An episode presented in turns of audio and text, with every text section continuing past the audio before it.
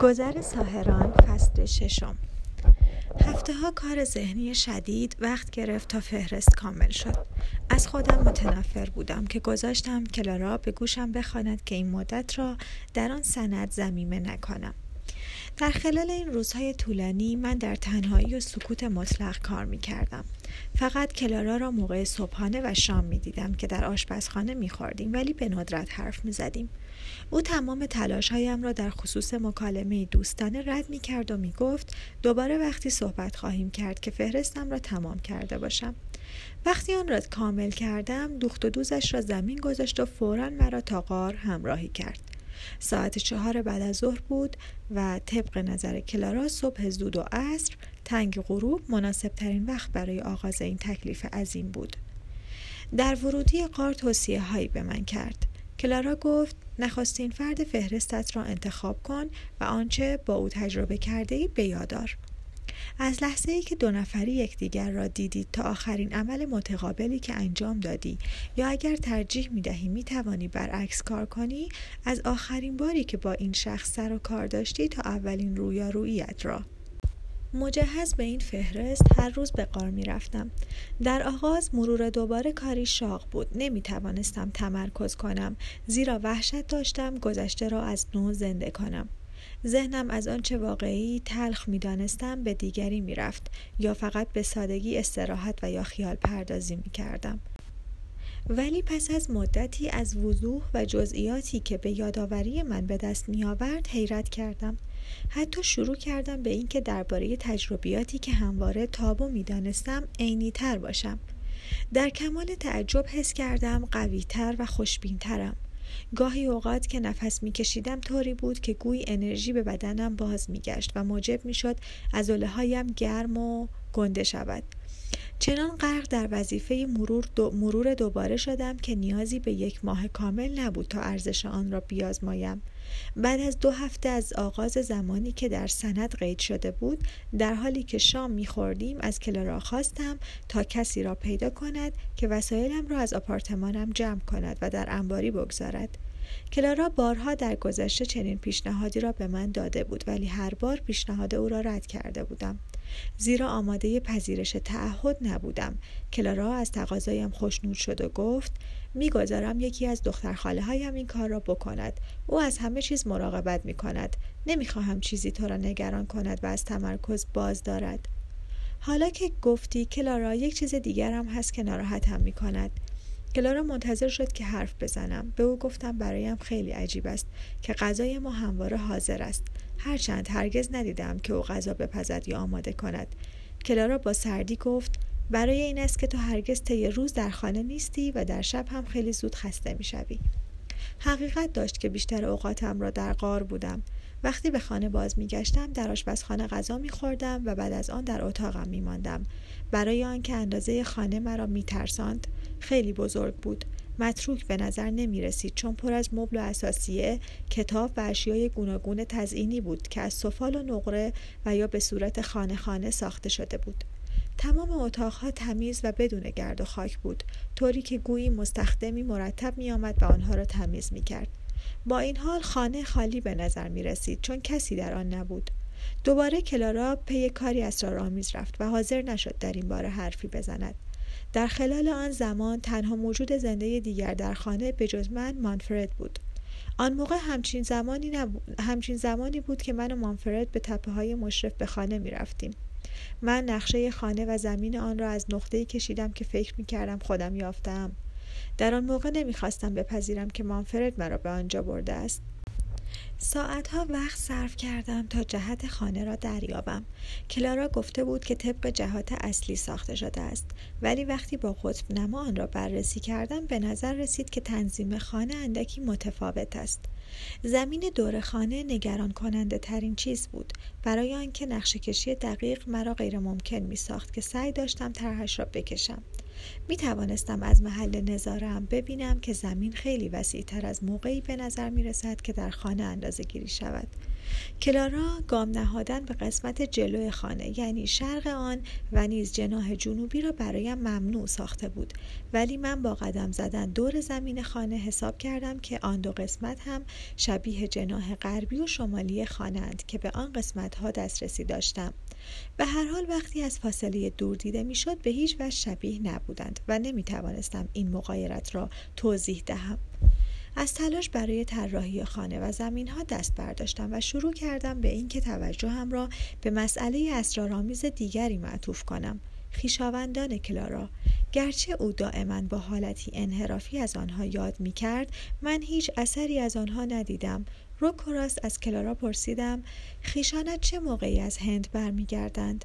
او جواب داد به زودی.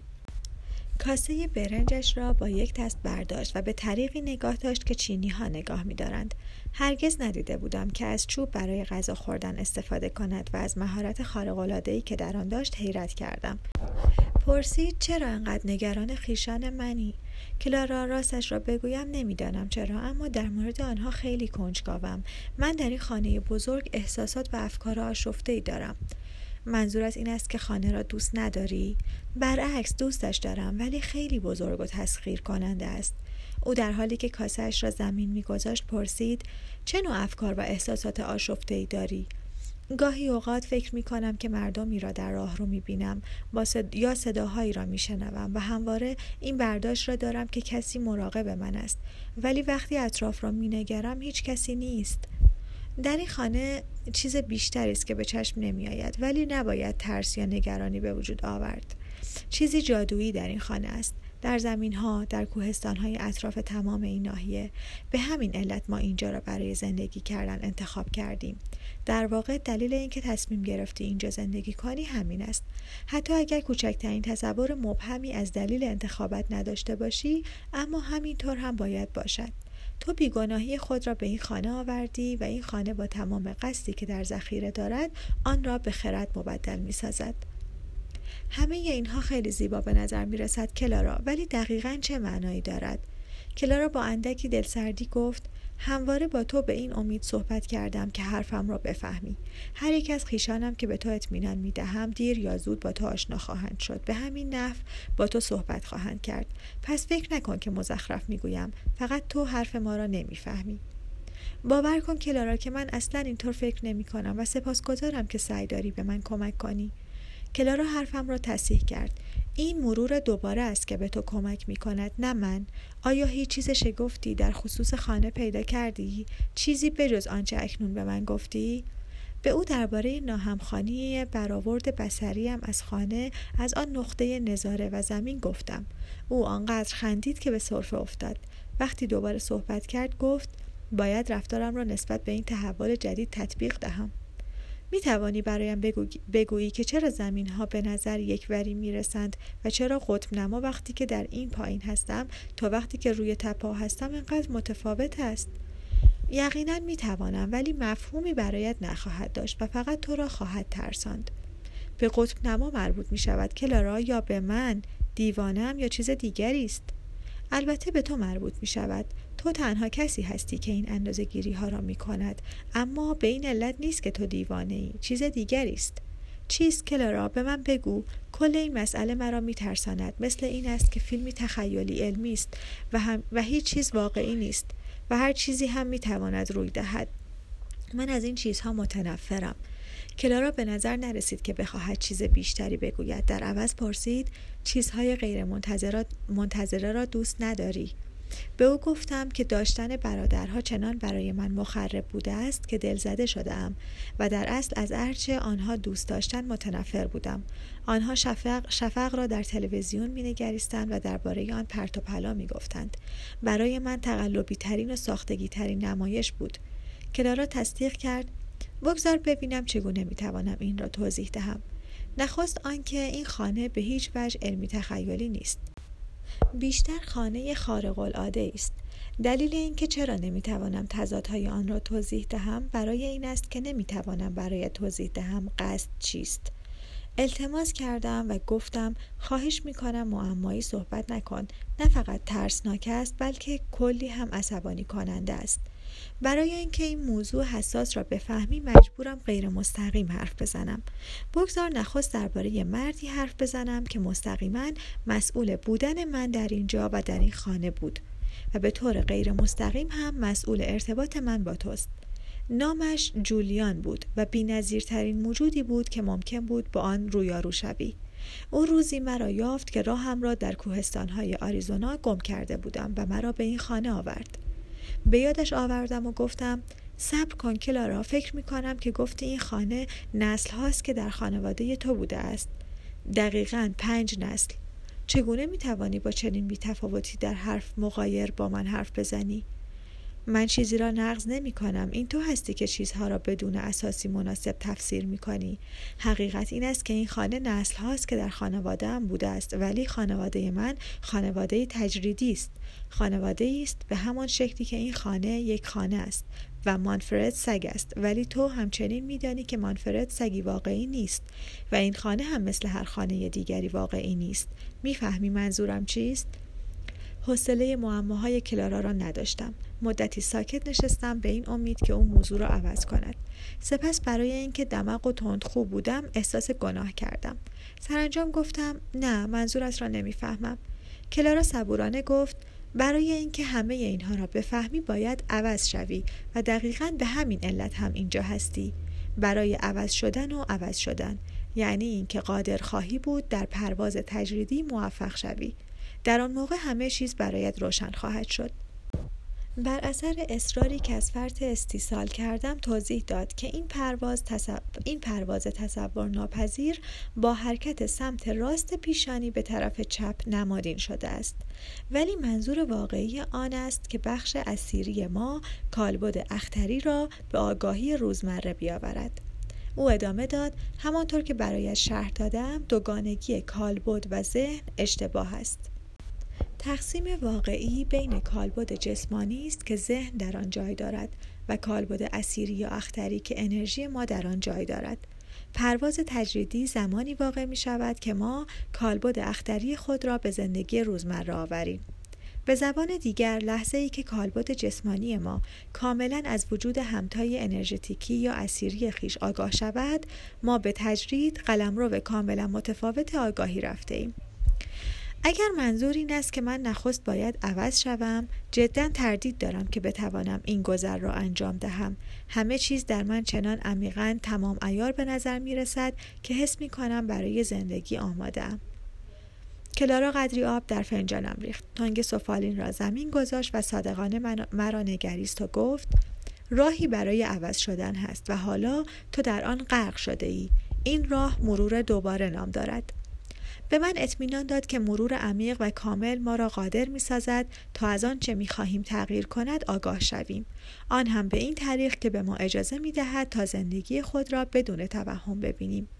به ما لحظه مکسی می دهد که طی آن می توانیم انتخاب کنیم که به رفتار معمولی خود ادامه دهیم یا آن را به این طریق دور افکنیم که قصد آن را کنیم. البته قبل از آن که ما را کاملا به دام اندازد.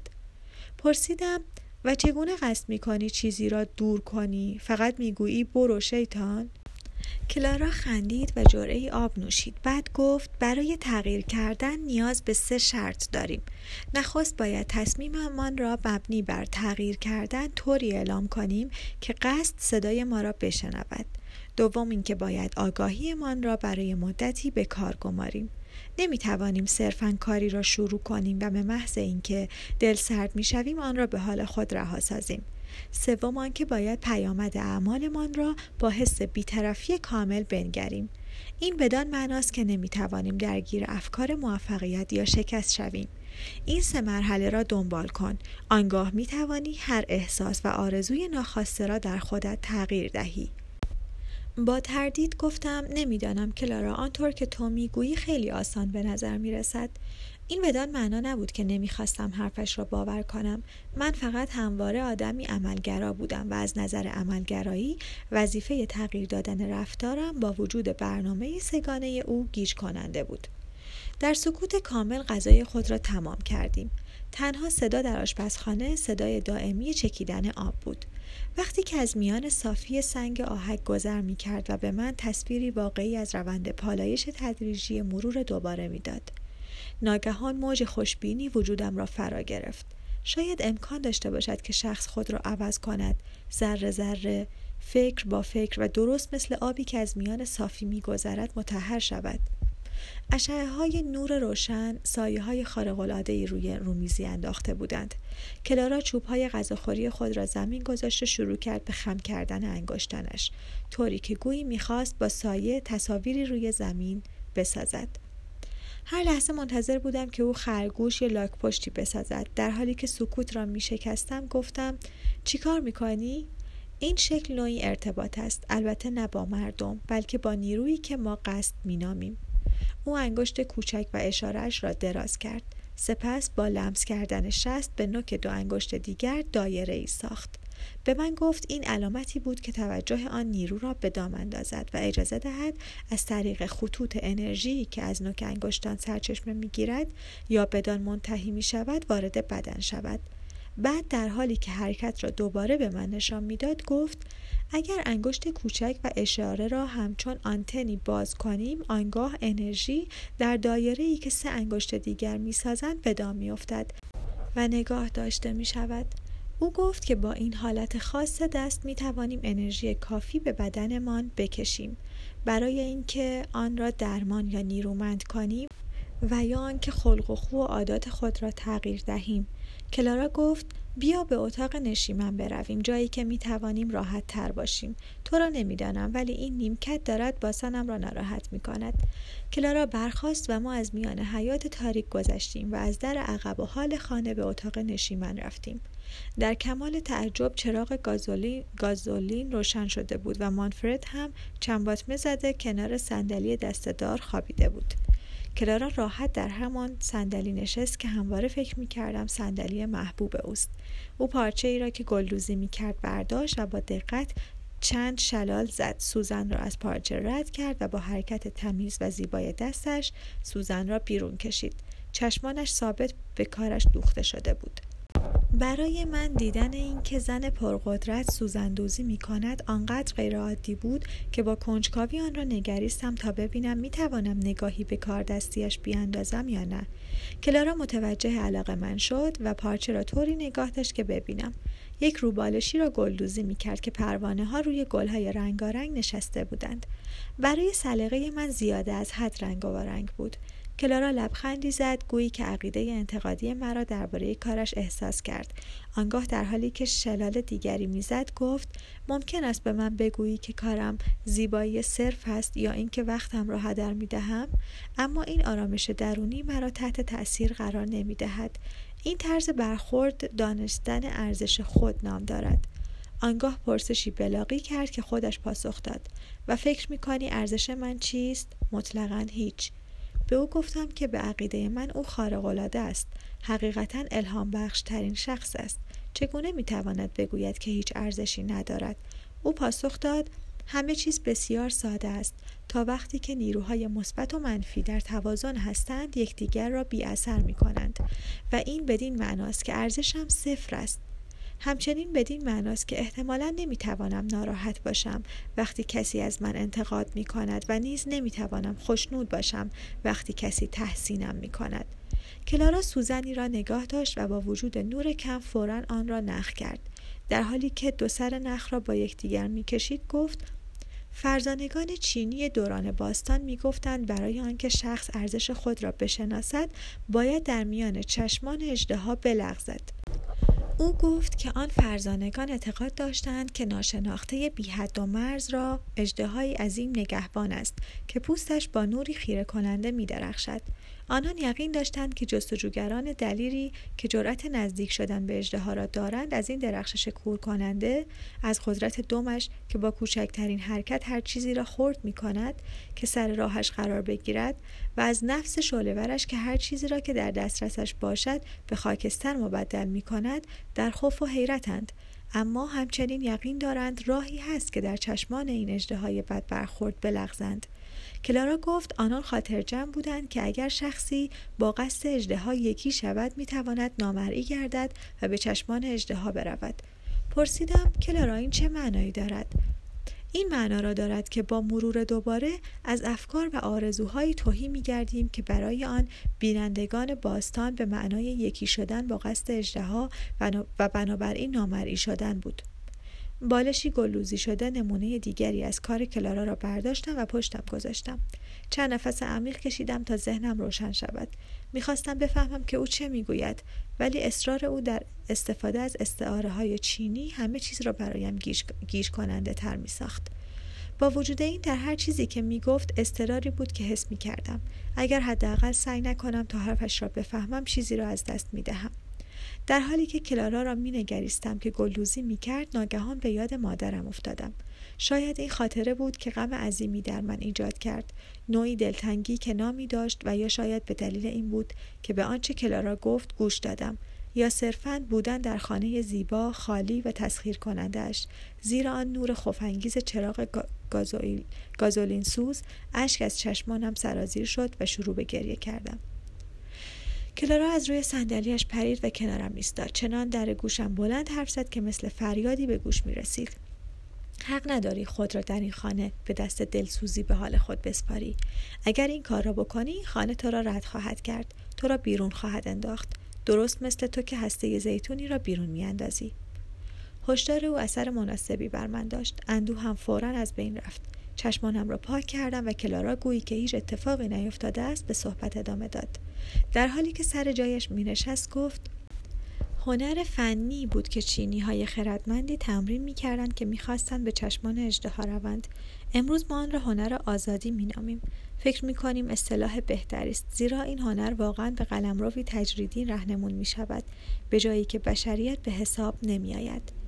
کلارا منظورت این است که قلمروی غیر انسانی است؟ کلارا گلوزیش را در دامانش گذاشت و به من نگاه کرد. بعد گفت منظورم این است که تقریبا آنچه ما درباره این قلمرو از بینندگان و فرزانگانی شنیده ایم که در جستجوی آنند رنگی از علاقه بشری دارد. ولی ما یعنی کسانی که به آداب هنر آزادی عمل می کنیم بر اثر تجربیات دست اول دریافتیم که این وصفی نادقیق است. در تجربه ما آنچه در این قلمرو بشری است آنقدر بی اهمیت است که در این عظمت گم می شود صبر کن کلارا آن دست از شخصیت های افسانه ای که چینی های نامی را نام دارند چه می شود؟ به شیوهی که منظور توست به آزادی دست نیافتند؟ نه به شیوهی که منظور ماست آزادی برای ما آزاد بودن از بشر بودن است فناناپذیران چینی در اسطوره های فناناپذیری خردمند بودن خیشتن را آزاد ساختن بازگشت به زمین برای آنکه دیگران را در راه رهنمون شوند گرفتار بودند آنان محقق، موسیقیدان و صاحب قدرت فوق طبیعی بودند. آنان درستکار و دمدمی بودند. خیلی به خدایان یونانی کلاسیک شباهت داشتند. حتی نیروانا حالتی بشری است که در آن لذت از گوشت آزاد می گردد. کلارا موفق شد کاری کند که کاملا احساس بیکسی کنم. به او گفتم که در تمام زندگیم متهم شدم به اینکه فاقد گرما و فهم بشری هستم. در واقع به من گفتند سردترین موجودی هستم که کسی ممکن است با وی رویارو شود. حالا کلارا می گفت که آزادی یعنی آزاد بودن از شفقت بشری است و من همواره احساس کرده بودم که فاقد چیزی مهم هستم زیرا آن را ندارم. دوباره داشتم از فرط دلسوزی به حال خود اشک ریختم که کلارا برای نجاتم شتافت و گفت آزاد بودن از بشر بودن به مفهوم چنین چیزهای ابلهانه مثل نداشتن گرما و شفقت نیست. به اصرار گفتم حتی در آن صورت آزادی که تو وصف می‌کنی برای من تصور نکردنی است کلارا. مطمئن نیستم که هیچ قسمتی از آن را بخواهم. و من مطمئن هستم که تمام قسمتهایش را می خواهم هرچند ذهنم به هیچ وجه نمی تواند تصور آن را بکند. باور کن وجود دارد و باور کن که روزی تو به شخص دیگری تمام چیزهایی را خواهی گفت که اکنون من به تو می گویم شاید حتی از همین کلمات استفاده کنی. و طوری به من چشمک زد که گویی به یقین می‌دانست چنین چیزی اتفاق خواهد افتاد. کلارا ادامه داد. وقتی به مرور دوباره ادامه دهی ورودی قلمرو جایی که بشر بودن به حساب نمی آید بر تو آشکار خواهد شد.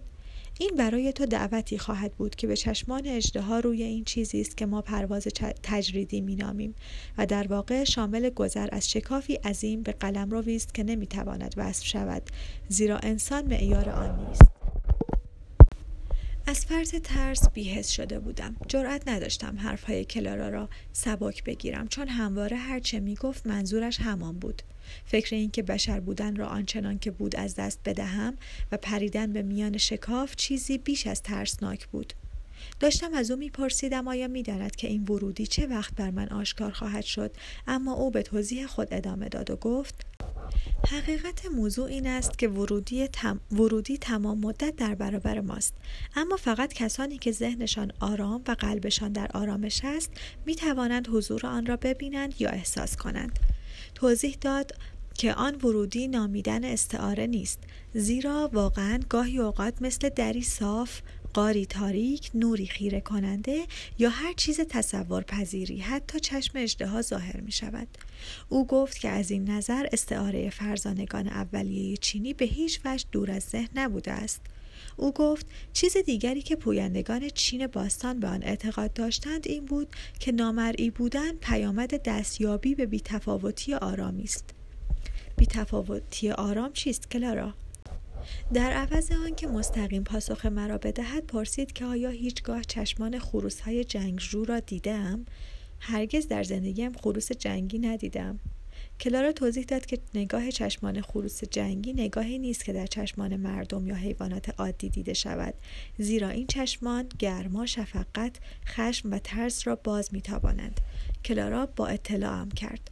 در چشمان خروس جنگی هیچ یک از اینها نیست. در عوض آنها بی تفاوتی وزن ناپذیری را باز میتابانند چیزی که در چشمان موجوداتی یافت می شود که کذر بزرگ را انجام دادند زیرا در عوض آنکه به دنیای برون بنگرند به درون مینگرند. تا به آن چیزی بنگرند که هنوز حضور ندارد. چشمی که به درون مینگرد بی حرکت است. علایق و ترسهای بشری را باز نمی‌تواند بلکه عظمت را باز می‌تواند بینندگانی که به بیحد و مرزی چشم دوختند تصدیق کردند که بیحد و مرزی نیز با بیتفاوتی سرد و انعطاف ناپذیری خیره می شود.